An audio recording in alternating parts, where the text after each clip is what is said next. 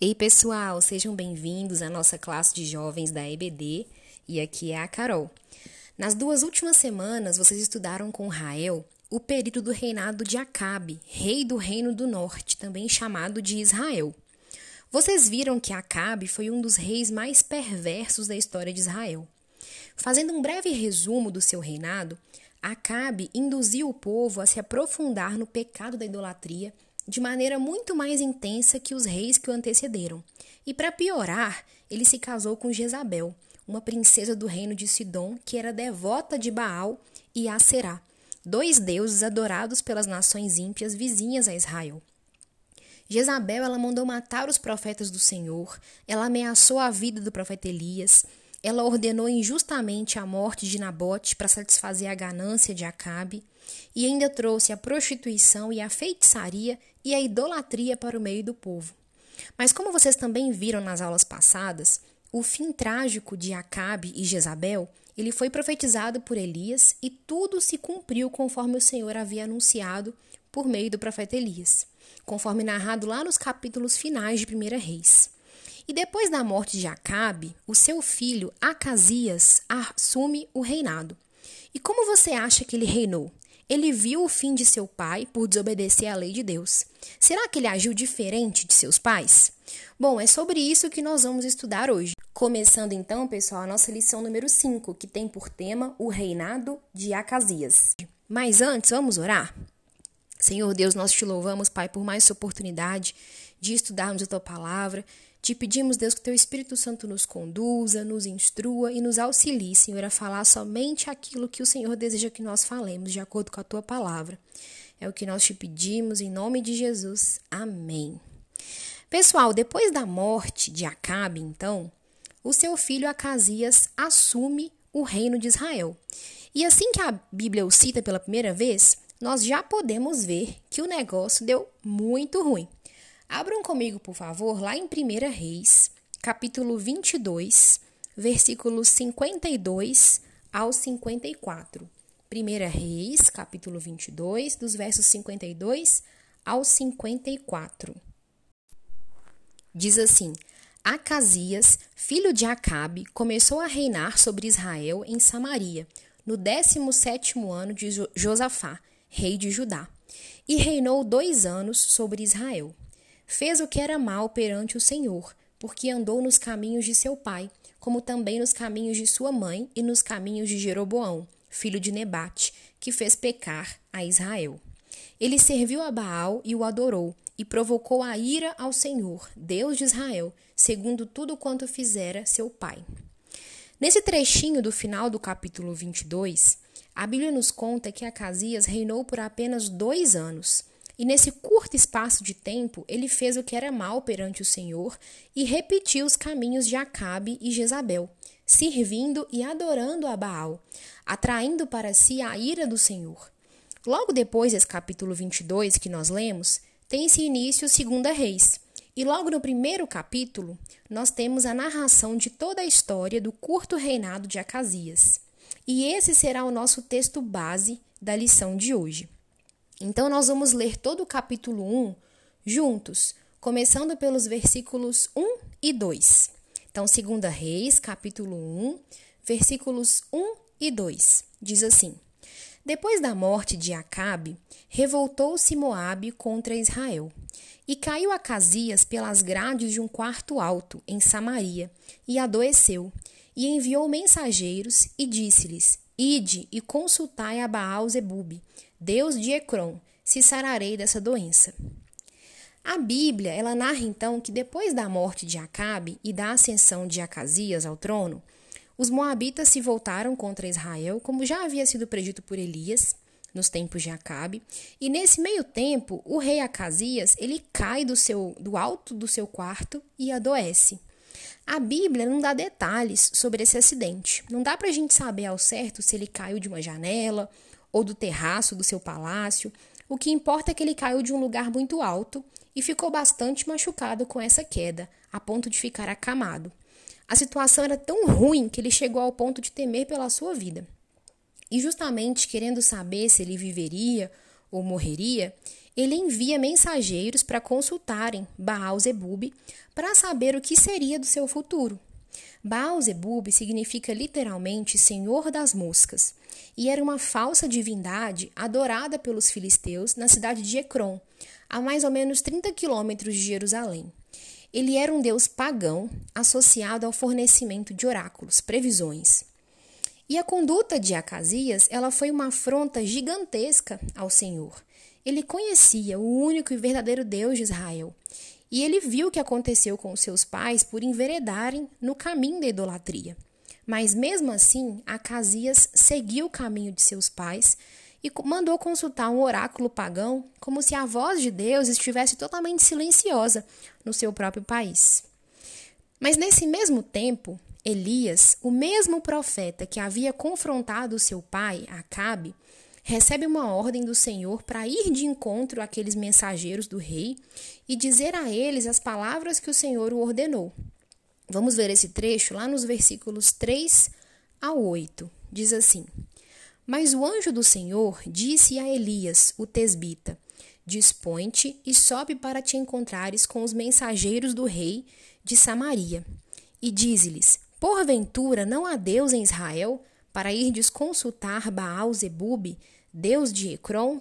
Por isso, assim diz o Senhor: Da cama a que subiste não descerás, mas sem falta morrerás. Então Elias partiu. E os mensageiros voltaram para o rei, e este lhes perguntou: Que há? Por que voltaste? Eles responderam: Um homem nos subiu ao encontro e nos disse: Ide, voltai para o rei que vos mandou, e diz ele: Assim diz o Senhor: Porventura não há Deus em Israel, para que mandes consultar Baal-Zebub, Deus de Ecrom? Portanto, da cama a que subiste, não descerás, mas sem falta morrerás. E ele lhes perguntou: Qual era a aparência do homem que vos veio ao encontro e vos falou tais palavras? Eles lhe responderam: Era um homem vestido de pelos, com os lombos cingidos de um cinto de couro. Então disse ele: É Elias, o tesbita. Então, gente, o que aconteceu aqui? O Senhor manda Elias interceptar os mensageiros do rei que estavam indo atrás dos oráculos de Baal Zebub. Elias encontra com eles no caminho, antes deles chegarem lá, e fala com eles para voltarem e darem esse recado para o rei. Ó oh, rei, assim diz o Senhor: Não tem Deus de verdade em Israel para você consultar, não? Porque você fez o que era mal, por ter achado que era melhor confiar num falso Deus do que no verdadeiro Deus, você não vai sair dessa cama, não. E certamente você morrerá. E assim que recebe o recado dos seus mensageiros, Acasias pergunta como que era a aparência daquele homem que havia dito isso a eles. E pelas características que eles dão, o rei diz: Ah, é Elias, o tesbita. Essa é mais uma evidência de Acasias, de que Acasias muito provavelmente já tinha visto Elias pessoalmente ou então ouvido falar muito sobre ele e sobre as profecias que se cumpriram nos tempos de Acabe. Então, mais terrível ainda foi a atitude de Acasias, porque ele viu o fim terrível dos seus pais, ele já conhecia Elias e ele não tomou uma postura diferente. Mas diante desse recado, então, o que, que, o que, que Acasias fez? Bom, é agora que essa história vai começar a pegar fogo, literalmente. Porque se você ouviu as aulas passadas do Rael, você já sabe que Elias é literalmente o profeta do fogo. Vamos então ler juntos os versículos seguintes, do 9 até o 11. Diz assim: Então lhe enviou o rei um capitão de cinquenta, com seus cinquenta soldados, que subiram ao profeta, pois este estava assentado no cimo do monte. Disse-lhe o capitão: Homem de Deus, o rei diz: Desce. Elias, porém, respondeu ao capitão de cinquenta: Se sou homem de Deus, desça fogo do céu e te consuma, a ti e aos teus cinquenta. Então o fogo desceu do céu e o consumiu, a ele e aos seus cinquenta. Diante então do recado que Acasias recebeu, ele manda um capitão e cinquenta homens, cinquenta soldados, atrás de Elias que estava no alto de um monte e fala assim: "Ó oh, Elias, homem de Deus, desce daí". A Bíblia, ela não detalha muito essa parte, mas eu imagino que ao mandar esses homens até Elias, Acasias não estava querendo só chamar ele para um papo, não. Ninguém manda 50 soldados e um capitão atrás de alguém à toa. Muito provavelmente, a ideia de Acasias aqui era de executar Elias, calar essa voz que profetizava o que o rei não queria ouvir. Provavelmente o rei pensava que se ele calasse o profeta, ele calaria a voz de Deus, o que, claro, jamais aconteceria. Acasias nem sequer reconhecia Elias como verdadeiramente homem de Deus, porque se ele assim o reconhecesse, ele teria dado ouvidos a ele. Elias então diz assim: Ah, é? Se eu sou homem de Deus mesmo, então que desça fogo do céu e te consuma, e consuma também aí seus 50 soldados. E assim aconteceu, mostrando para o rei e para aqueles homens a superioridade do Senhor sobre os falsos deuses. Mas não satisfeito, o rei envia mais uma vez um novo capitão e 50 homens atrás de Elias, que continuava lá no alto do monte. E dessa vez eles falam não somente desce Elias, mas eles dizem desce depressa. Vejam lá nos versículos 11 e 12. Diz assim: Tornou o rei a enviar-lhe outro capitão de 50 com os seus 50. Este lhe falou e disse: Homem de Deus, assim diz o rei: Desce depressa. Respondeu Elias e disse-lhe: Se eu sou homem de Deus, desça fogo do céu e te consuma a ti e aos teus cinquenta. Então fogo de Deus desceu do céu e consumiu ele e aos seus cinquenta. Novamente, então, esses homens são consumidos pelo fogo que desceu do céu. Mas ainda não satisfeito, Acasias manda um terceiro grupo mas dessa vez, a atitude do capitão desse terceiro grupo enviado foi um pouco diferente dos anteriores. Vejam lá nos versículos 13 ao 16. Diz assim: Tornou o rei a enviar terceira vez um capitão de 50, com os seus 50. Então subiu o capitão de 50. Indo ele, pôs-se de joelhos diante de Elias e suplicou-lhe, e disse-lhe: Homem de Deus, Seja, peço-te preciosa aos teus olhos a minha vida e a vida destes cinquenta, teus servos. Pois fogo desceu do céu e consumiu aqueles dois primeiros capitães de cinquenta, com os seus cinquenta. Porém, agora, seja preciosa aos teus olhos a minha vida. Então o anjo do Senhor disse a Elias: Desce com este, não temas. Levantou-se e desceu com ele ao rei. E disse a este: Assim diz o Senhor: porque enviastes mensageiros a consultar Baal-Zebub, deus de Ecrom? Será acaso por não haver Deus em Israel cuja palavra se consultasse? Portanto, desta cama a que subiste, não descerás, mas sem falta morrerás. Esse terceiro capitão, então, temendo pela sua vida, ele se humilha diante de Elias, se ajoelha e suplica por misericórdia para ele e para os seus soldados, reconhecendo que de fato Elias falava em nome do Senhor. Então o anjo do Senhor fala com Elias: Ó, oh, com esses aí, você pode descer e ir ao encontro do rei. E Elias então diz a profecia diretamente agora para o rei. E assim como o Senhor o ordenou a falar, tudo aconteceu, como dito lá no versículo 17, logo em sequência, que diz assim: Assim, pois, morreu, segundo a palavra do Senhor, que Elias falara. E Jorão, seu irmão, começou a reinar no seu lugar, no ano segundo de Jeorão, filho de Josafá, rei de Judá, porquanto Acasias não tinha filhos. Acasias morre então acamado, depois de apenas dois anos de reinado, como o Senhor havia dito através de Elias. E o seu irmão, Jorão, assume o reino de Israel em seu lugar, porque Acasias morreu sem deixar filhos.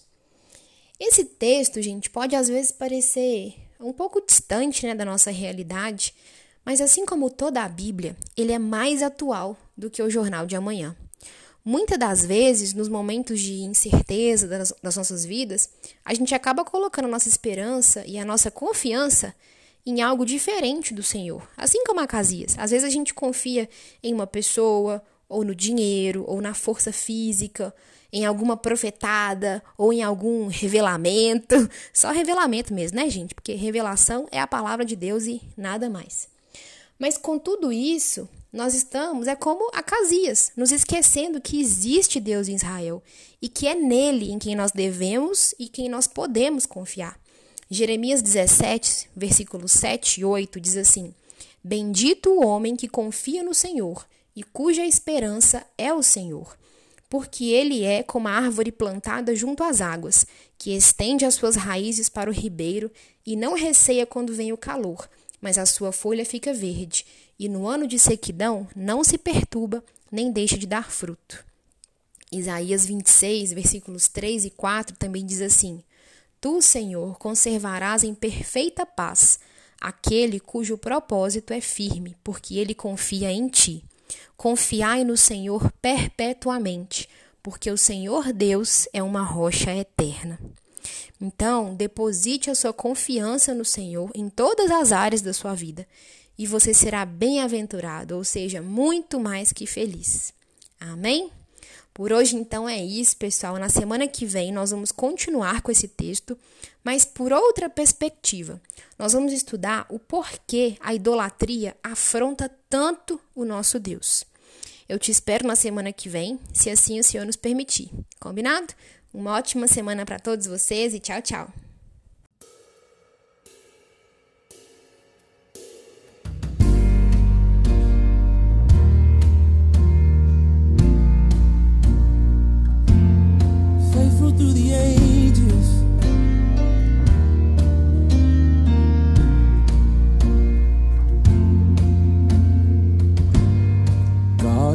Abraham. You're the God of covenant and faithful promises.